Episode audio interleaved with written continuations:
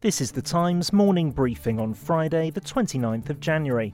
A new coronavirus vaccine could soon be approved for use in the UK. Trials have shown the Novavax drug to be 89.3% effective against COVID 19 and is 86% effective against the new variant discovered in the southeast of England last year.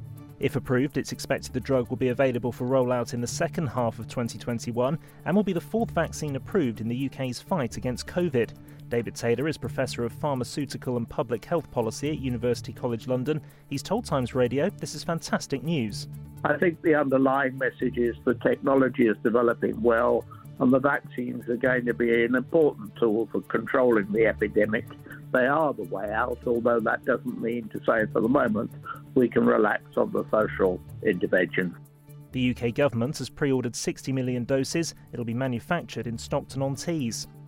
A former head of the European Medicines Agency has told Times Radio that delays in EU regulators approving the AstraZeneca vaccine have been unnecessary. It's expected to be finally approved later today, despite Germany's vaccine committee claiming that it isn't suitable for those over 65 because of a lack of trial data. Sir Kent Woods says at the time the drug received the British green light in December, the UK regulator, the MHRA, was still operating under EU principles that decision could have been recognised, mutually recognised by the other member states without further delay. And indeed, that's exactly what happened when we had a uh, swine flu pandemic.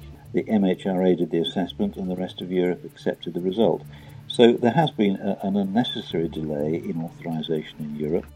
A new report is warning that young people could be harmed if the government doesn't act to reduce significant risks around exam grading this summer.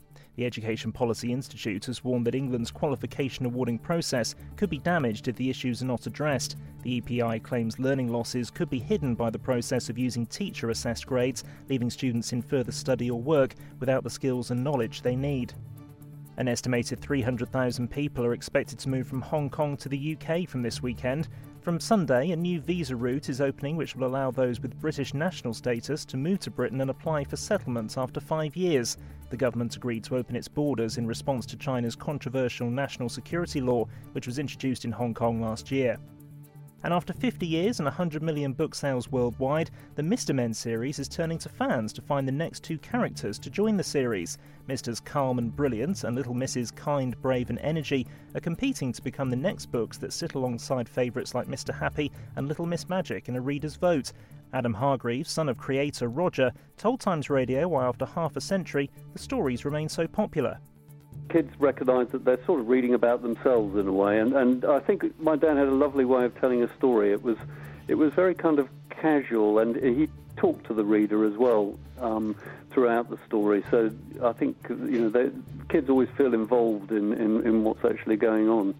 You can hear more on these stories throughout the day on Times Radio.